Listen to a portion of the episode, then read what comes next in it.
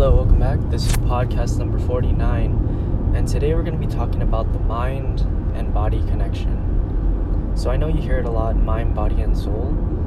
For me, something that I've been breaking down is that um, you, when you, let's just say you're having a bad day, when you're having a bad day and you try to lie to yourself and you try to say you're having a good day, your body understands that you're lying to it, and that's when feel worse.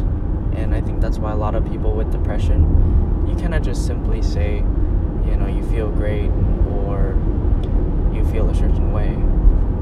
You need to really believe it within your body. You need to do things that make your body believe that what you're saying is true. So if you're having a bad day, you know, go help somebody. And in turn, they'll give you the appreciation that you might need that your body will actually accept.